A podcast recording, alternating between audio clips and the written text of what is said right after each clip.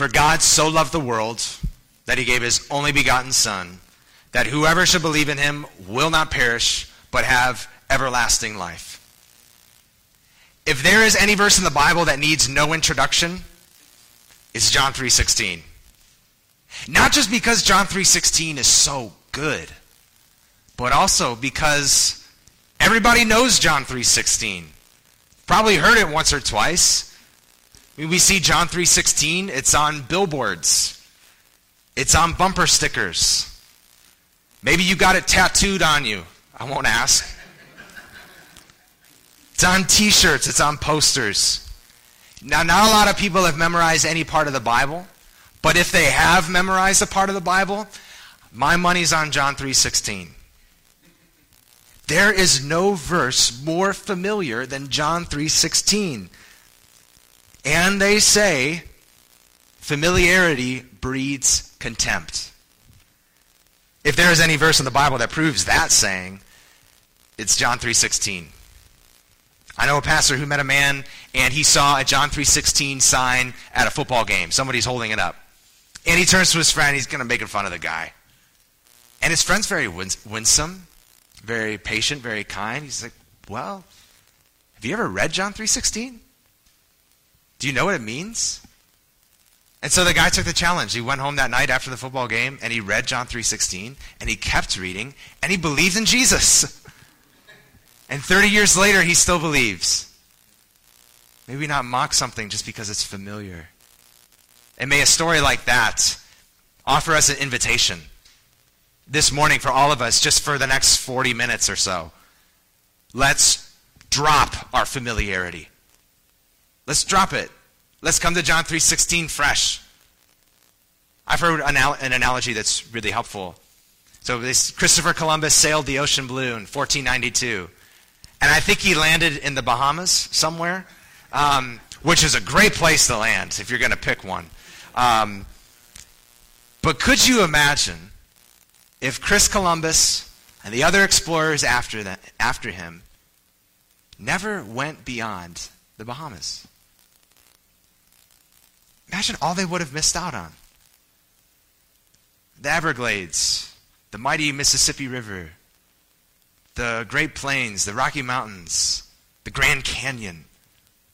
Imagine if they just stayed in the Bahamas. Brother and sister, my, my fellow Christian, we've landed in a new world. But we should not think that we've discovered all there is to discover. No way.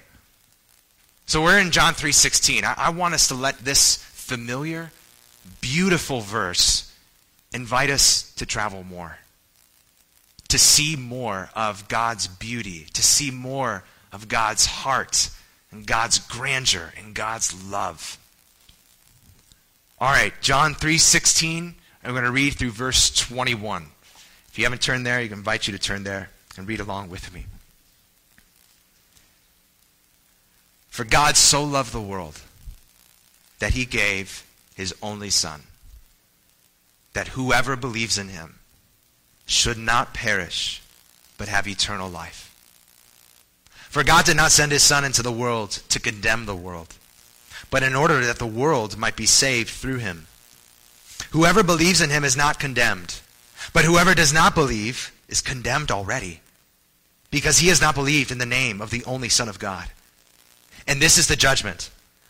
The light has come into the world, and people loved the darkness rather than the light, because their works were evil. For everyone who does wicked things hates the light and does not come to the light, lest his works should be exposed. But whoever does what is true comes to the light, so that it may be clearly seen that his works have been carried out in God. This is the word of the Lord. We left off John chapter 3 in the middle of a conversation. It's between Jesus and a timidly respectful Pharisee named Nicodemus. And like with anybody, Jesus sees right through Nicodemus. In their conversation, we see that Jesus corrects Nicodemus's assumptions. We remember who the Pharisees are. Nicodemus comes from this group who scoffed at the idea that they needed to be cleansed. But Jesus is in line with the rest of the Bible, and he tells Nicodemus if anybody is to enter God's presence, he must be washed and made new. As Jesus puts it, he must be born again. And Jesus says that this comes from the Holy Spirit. It's not all that Jesus tells Nicodemus. Jesus tells Nicodemus more heavenly things, as he puts it. And Jesus says that he knows what he's talking about because he himself came from heaven. So he tells Nicodemus more about the new life that the Spirit gives. And he says, We have new life only because of Jesus' death. Jesus says that he will be lifted up on a pole, just like the serpent was in the wilderness for the Israelites back in the book of Numbers. Jesus says, essentially, he will bear the judgment, just like that serpent, so that we don't have to. Jesus says he will get death so that all who believe in him will get life. Now, we could leave the discussion here because this is a, a great news. But if we left it here, we might walk away with some misunderstandings. And so, here are verses 16 to 21. Verses 16 to 21, John 3, expand Jesus' explanation to Nicodemus earlier from John 3. And here in these verses, 16 to 21, Jesus clarifies, I think, at least four possible misunderstandings about how someone enters the kingdom of God and inherits eternal life. Four potential misunderstandings. The first one is that this is for anyone. This is for anyone. Now, if you compare verses 14 and 15 to verse 16, you might notice some similarities very similar in their content. And we look at verse 16 just standing on its own, I like to think of it as a beautiful chord.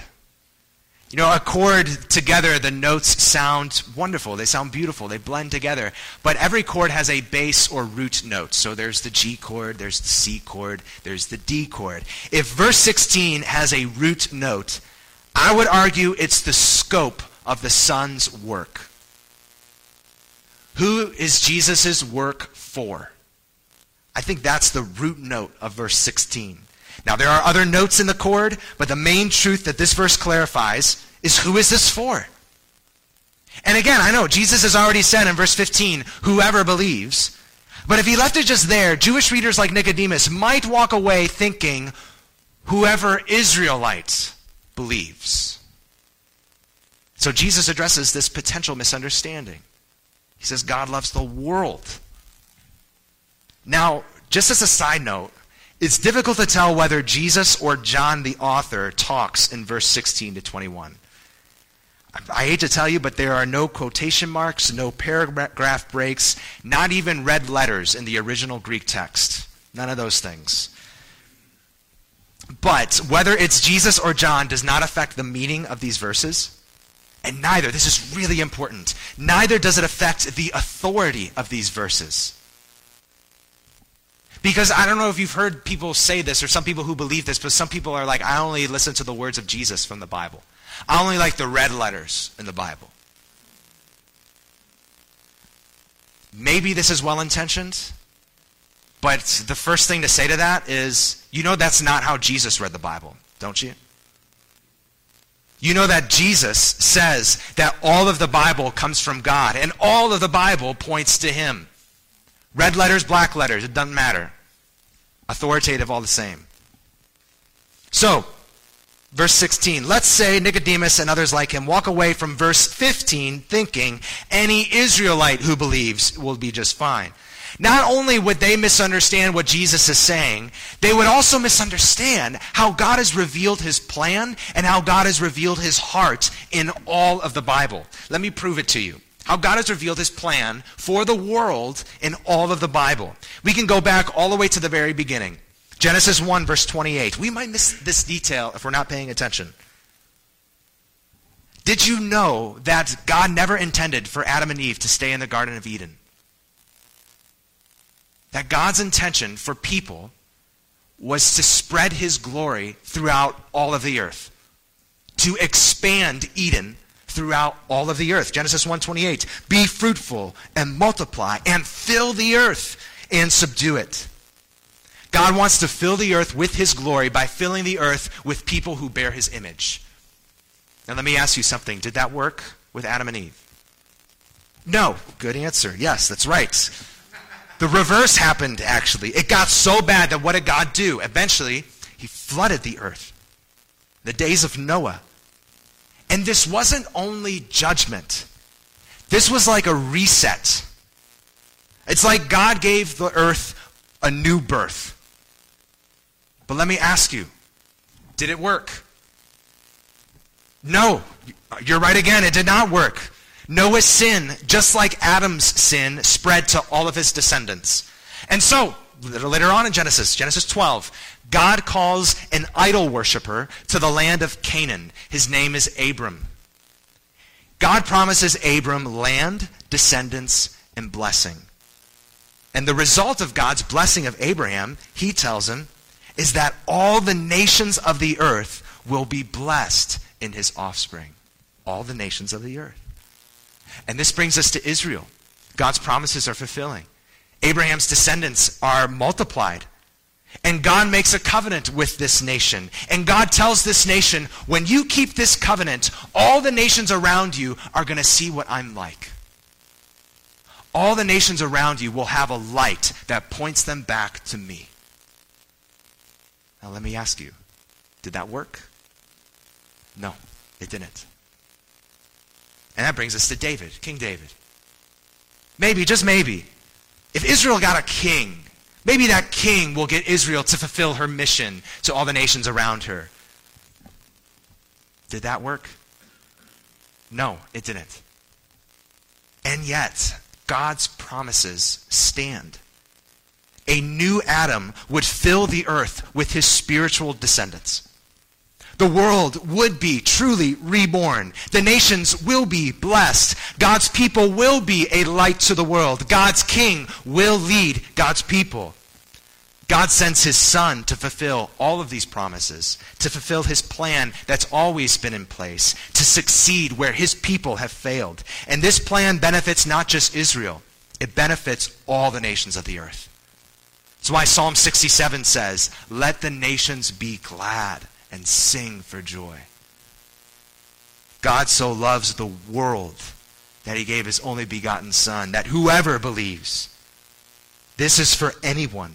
And this has always been God's plan. But I want to show you something else. This has always been God's heart. It's always been God's heart. Verse 16 corrects our thinking because I think a lot of us, even subtly, think something like this you know, only Jesus loves everybody. Until Jesus came along, we had to deal with his grumpy, old, curmudgeony dad who's trigger happy. But verse 16 the Father and the Son are not at odds with one another. Notice, it's God the Father who loves the world. It's His initiative that sets this plan in place. He gave His Son. Friends, this, if we believe this misunderstanding about God's heart, it's because you and me have always believed at least two lies. At least two lies. The first lie is that life is better on our own terms. You and me, you and I believe that.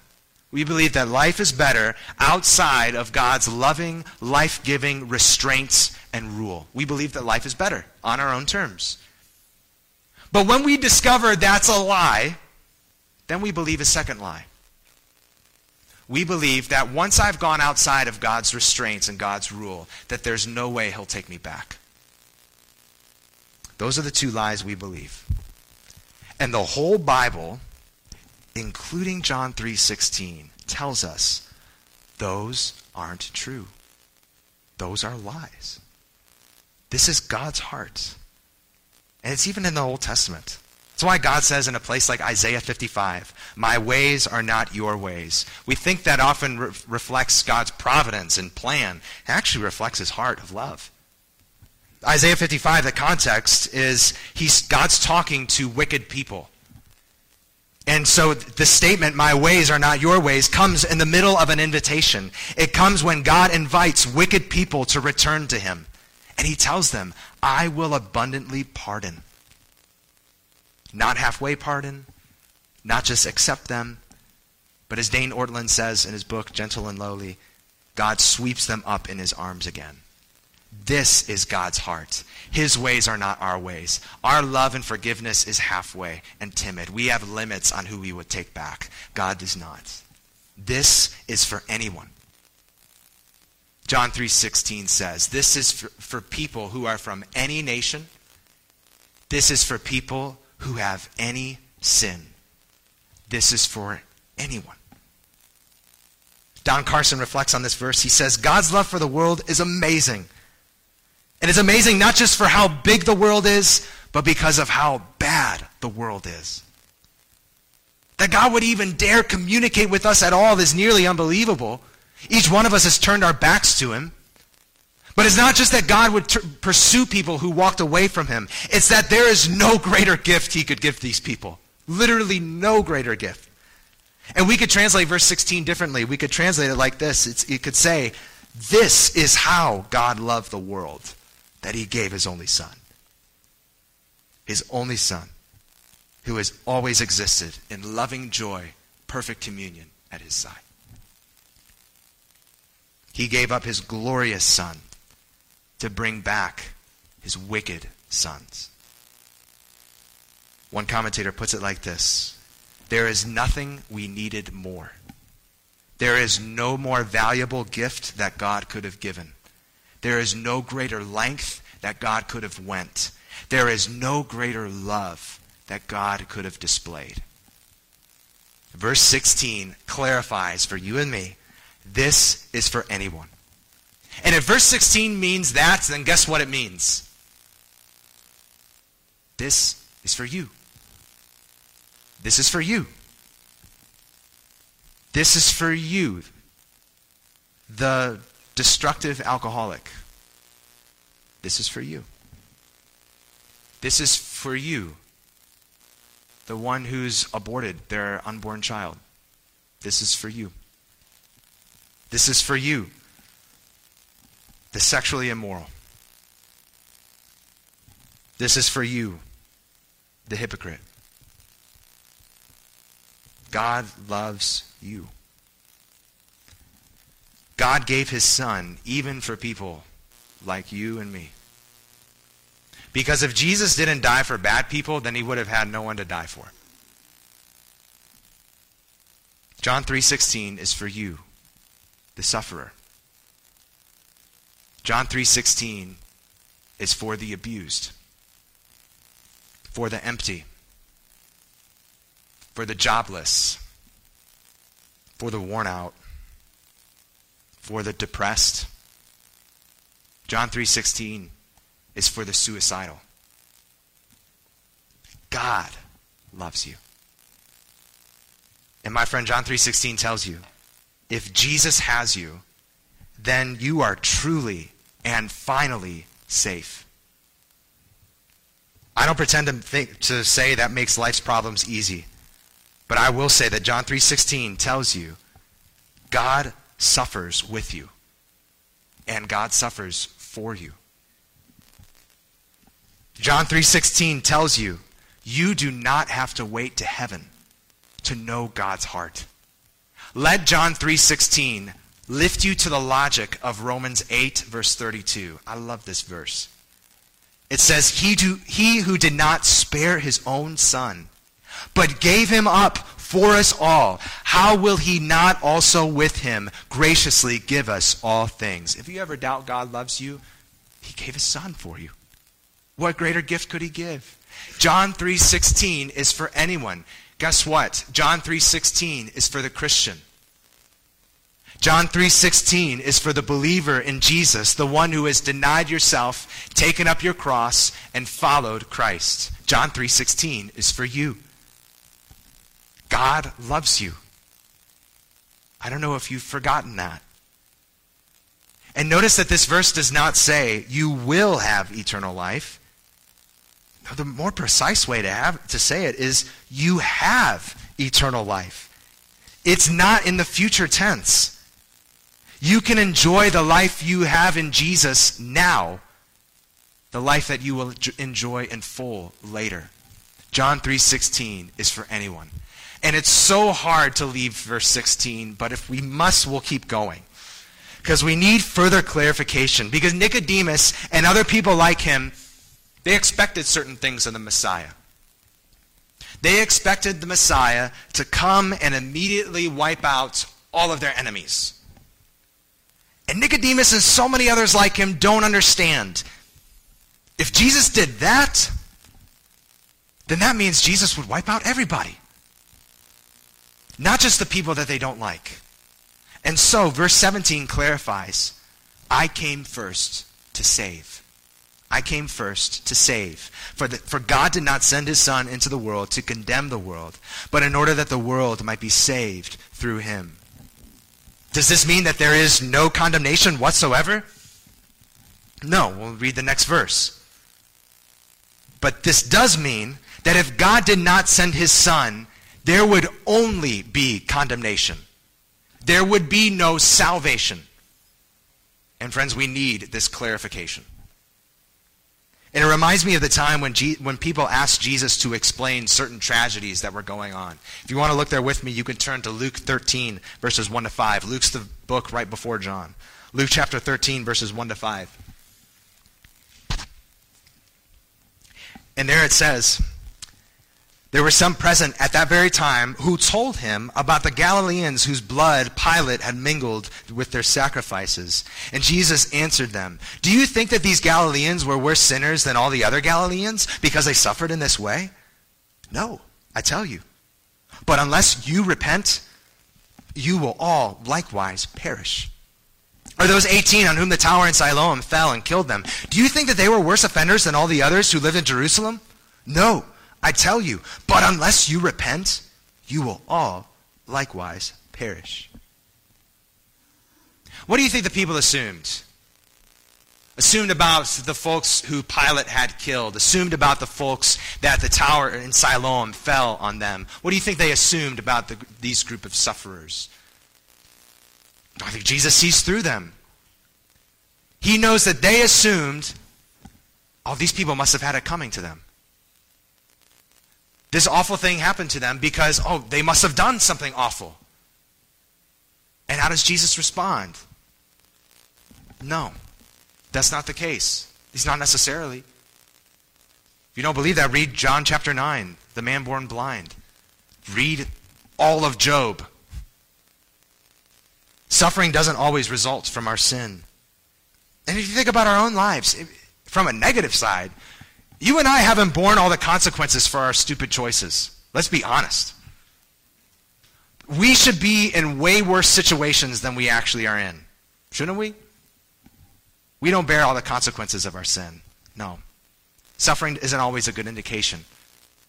And at the same time, Jesus says something else. He tells them, repent, or you will likewise perish. In other words, guys, you think they had it coming? Well, you don't think you have it coming too?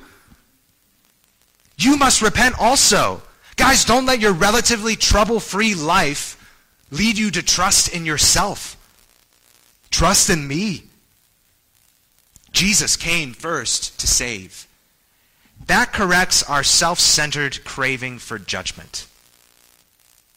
Then, when we say we want Jesus to wipe out the world's problems, but we don't realize that means he would wipe out us too. We've created plenty of problems ourselves. So Jesus must come to save. And if that's the purpose of his first arrival, then that implies truths that we might take for granted. So hear me out. If Jesus came to save, then that must mean he came to save us from something. Isn't that logical? He came to save us from something. I mean, take verse 16. The logic is that without the Son, we would perish. Without God giving his Son, we would not have eternal life. We would have eternal death. Verse 17. Without the Son, we would be the opposite of saved. We would be condemned. Those are the two outcomes saved or condemned. I don't see a third in this passage. And I've, so I've, I've said this before. If, Jesus saves us from something, Brothers and sisters, can we be a little more precise than saying, I got saved? Can we be a little more precise? I'm not a stickler for passive voice, but that's a time you shouldn't use passive voice. You should say, God saved me, not I got saved. And God saved me from something. God saved me from the condemnation my sin deserves. And you can even get more precise than that if you wanted to. But if Jesus has come to save, it means he's come to save us from something. And maybe you listen to that and you say, really, like that kind of sounds like the fire and brimstone stuff that a lot of people don't like. It sounds a little dated, maybe even a little harsh. Well, my friend, if you don't believe that's what Jesus saves us from, then just look to the cross. Look to the cross. Is there any greater evidence that hell is real than the cross of Jesus Christ? That God's Son Himself had to go through that to rescue us? I mean, if we really weren't heading to hell, then why did Je- then Jesus died for nothing? He wouldn't have had anything to save us from. Jesus came to save. Behind that, that is the truth that he came to save us from condemnation. And implies another truth as well. Jesus came to save us from condemnation by being condemned himself. By being condemned himself. Uh, other, another person has said this before me, I just don't know who, says that there's really only one person ever who got what he did not deserve, and he volunteered. To put it in the language of Luke 13, Jesus had the tower of God's judgment fall on him so that it wouldn't fall on us. He came to save. But we have to clarify something else still. We said this is for anybody that Jesus came to save. If he didn't come to save, we would all still be condemned. But verse 18, it clarifies something else. People must believe. People must believe. Now, you might hear people say, again, something like this, um, that there are, there are many paths that lead to God. There are many legitimate ways to lead to God. just be sincere, and, and you'll get there. And you know what? I think they're actually right. All roads do lead to God.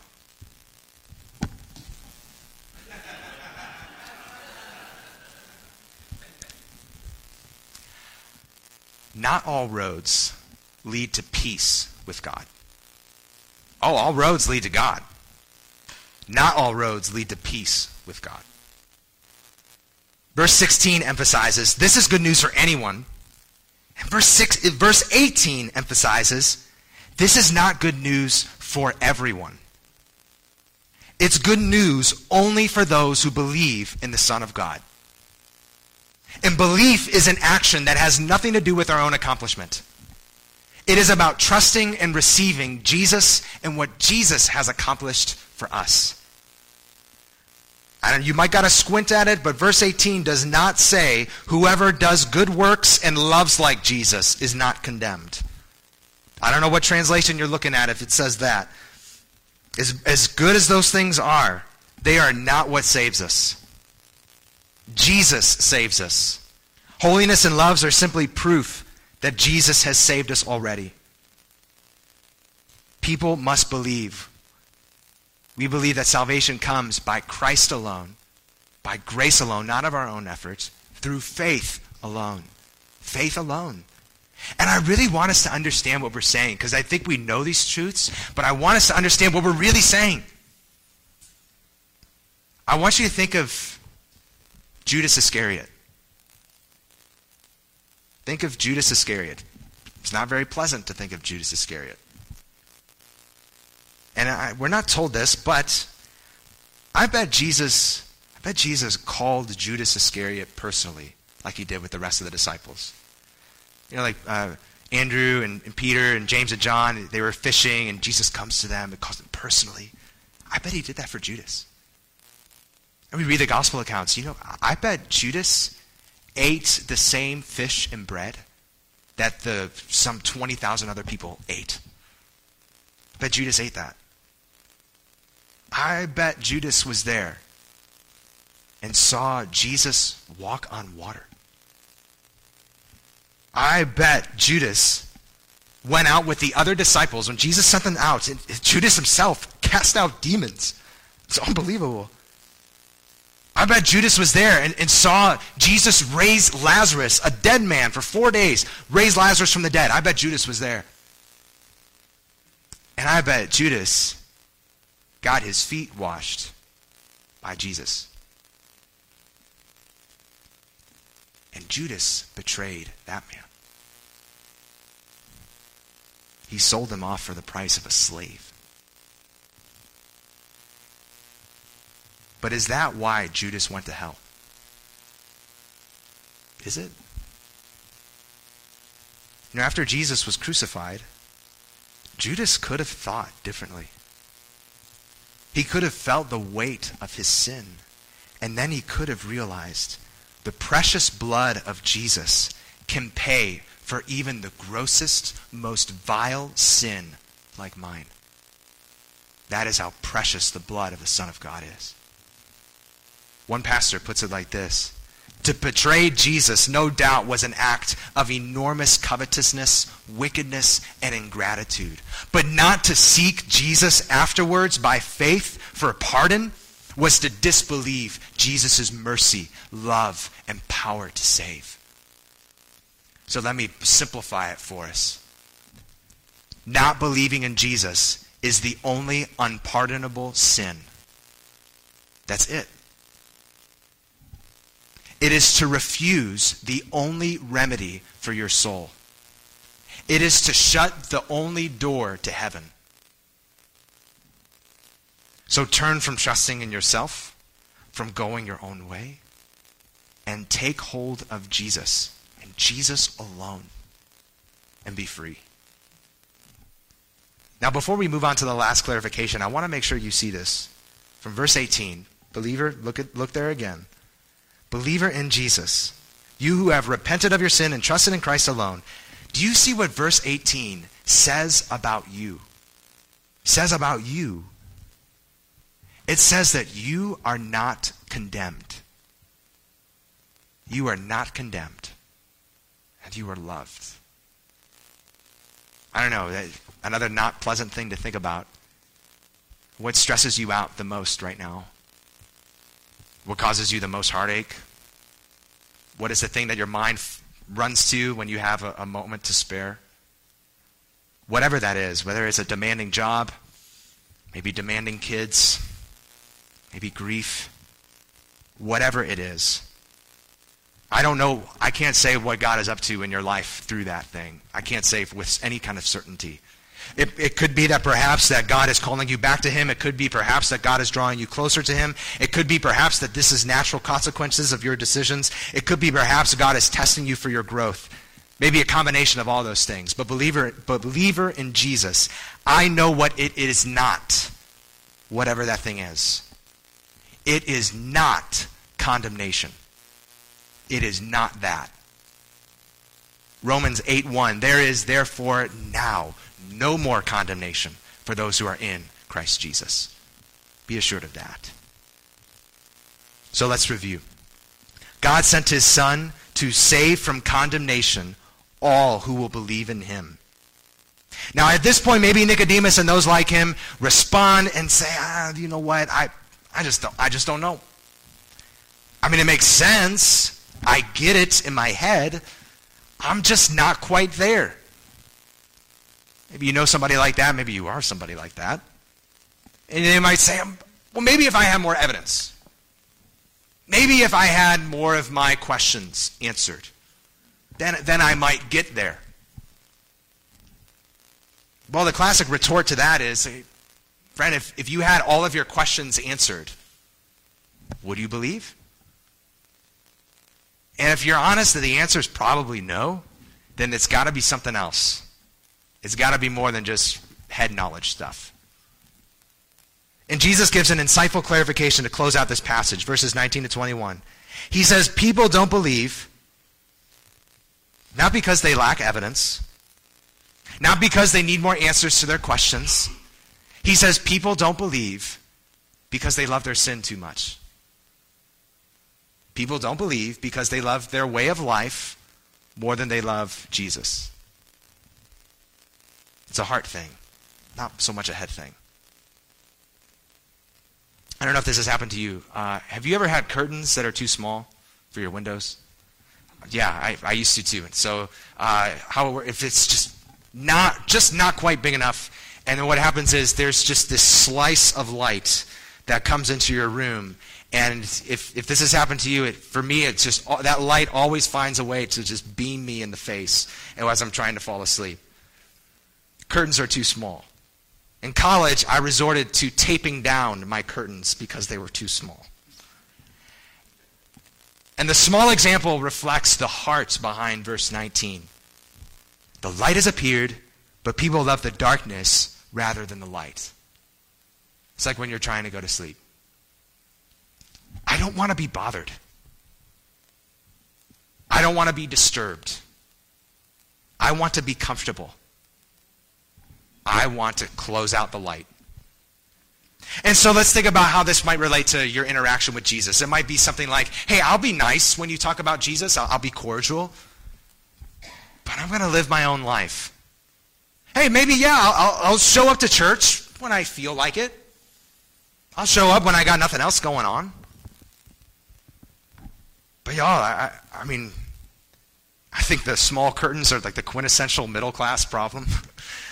but speaking of middle class, at the end of the day, I think a lot of people, and a lot of people like you and me, are basically, we want our middle class life. We want our middle class house, middle class vacation, middle class conveniences, our middle class entertainment, our middle class re- retirement. Now, don't hear me saying that any of those things are, are bad on their own. I, like those things. But is that it?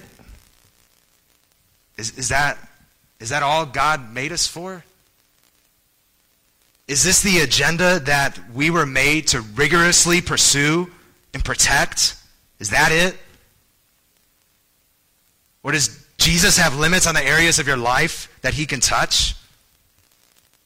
And it may be, friends, that you love that more than you love him. When something get what what happens when something gets messed with and you get upset, frustrated, angered? That reveals what you love the most. And so here, verses 19 to 21 tell us that even the nicest, even the most moral people, if they don't believe in Jesus, one day they will be exposed. That includes every person in this room. One day they will be exposed for living their own way. Even the nicest, most moral people, if they don't believe in Jesus, they will be exposed for being their own Lord, for being their own Savior. And listen, you can cloak that in performative goodness as much as you want, but you won't be able to hide the heart behind it. Matthew 7, 22 to 23. On that day, many will say to me, Lord, Lord, did, did we not prophesy in your name, cast out demons in your name, do many mighty works in your name? And then I will declare to them, I never knew you. Depart from me, you workers of lawlessness. These are good people, Jesus says this to. Good people who are their own lords and their own saviors. And my friends, I, am glad we don't get to end on this note. I'm glad we get to end on verse 21. Because there's a better way. There's a better way. But whoever does what is true comes to the light so that it may be clearly seen that his works have been carried out in God. This is, tells us that if you do what is true, then something must have happened to you. The end of the verse implies it. If you do what is true, God must have worked on you. The Spirit must have made you new, opened your eyes, caused you to take hold of Christ. And now Jesus' victory, Jesus' risen resurrection life now runs through you if you do what is true and come to God. If you do what is true, then that must mean a greater love has supplanted your love for darkness. It must mean that you have realized that the sin that you live for would never die for you. That you would have to die for it. But now you realize that the one you used to hate, the one you used to reject, loved you enough to die for you. And now you live for him. Verse 21 tells us that real transformation happens not just when we remove sin and try harder. If you pull out a weed, it'll just grow back. Verse 21 tells us that real transformation happens when sin is removed and replaced with a greater love. You plant new life where sin once grew. Verse 21, this better way. And it's scary because the better way begins with exposure. It begins with the light shining on our darkness. That Jesus had to live and die in our place reveals our desperate need. That Jesus had to live and die in our place reveals how bad we must be. But my friend, this better way begins with exposure. And it is better to be exposed now than to be exposed later. It is better to see the truth now than to discover it later. Because our highest goal cannot be to preserve our own reputation. Our highest goal cannot be to preserve our own comfort. If that's your highest goal, you'll lose it. Our highest goal has to be to come to Christ. And that means bringing our sin to Jesus. And if our reputation takes a hit, so be it. Better to be healed than to be a hypocrite. If our comfort takes a hit, so be it. Better to be an uncomfortable follower of Jesus than to be a comfortable sinner heading to hell. So that brings us to the main point. I didn't say it at the beginning, I saved it for the end. The main point of the whole passage is to leave behind your way of darkness, living your own way. See the God who loves you. Believe in the Son given for you, and walk in the light. Now is the time. No more staying in the dark. No more taping down the curtains. Come to the light. Stay in the light. Now, now for some, for some, that's going to take being honest. I think for everybody, it's going to take being honest. That maybe for some, you have never done that. At least not truly. Today is the day. For others, it'll take being honest too. It'll take saying, I've done this, but I am not currently walking in the light. Today is the day to get help and to bring your darkness to Christ. For others, it's to take being honest too. It's to say, I have done this, but I am not walking in the light with other people. My friends, we strive to be meaningful members of this church because we know we can't do this alone. We need each other to walk in the light of Christ together because we know together that our own way has not gotten us anywhere, that we need help, and others need our help. We all need Christ's help. If you fit any of those categories, that you have not truly given your life to Christ, walk in the light, if you have, are not currently walking in the light, and have something you need to bring, if you are not walking in the light with other people, if, if, if that fits you, today is the day. Today and we got lunch going on. The, the food can wait for a few minutes. Food can wait. Yes, it can. Yes, it can. I'll even wait to eat. And I bet our, our pastors, Bill and Randall, will wait to eat. And we can be up here. And that stands for every week. I love how nice we can be to each other. I love the smiles that are here. But let's be, let, let's be real when we need to be. Okay? So we, we come to the light, we stay in the light. So come talk to one of the pastors here who just humbly try to do our best with that and point others to Jesus.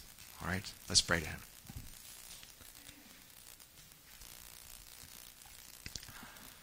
Lord, it is tough to know where to begin in thanking you that there is no greater gift that could be given to no worse of people we have not begun to understand your love for us. It, we, won't, we won't exhaust it for all of eternity.